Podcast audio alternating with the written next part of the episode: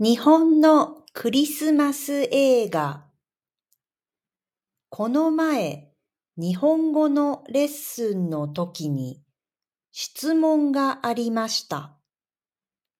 クリスマスにおすすめの日本映画を教えてください。これはちょっと難しい質問です。その人は去年東京ゴッドファーザーズを見ました。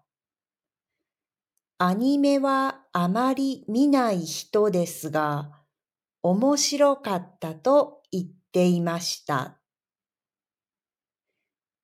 私はレッスンの後で調べてみました。ランキングのサイトなどを見ても面白そうな映画がありませんでした。そしてどのサイトもだいたい同じでした。日本語を教えている人たちにツイッターで聞いてみたらいい映画を教えてもらうことができました。ネットのおすすめよりずっと面白そうです。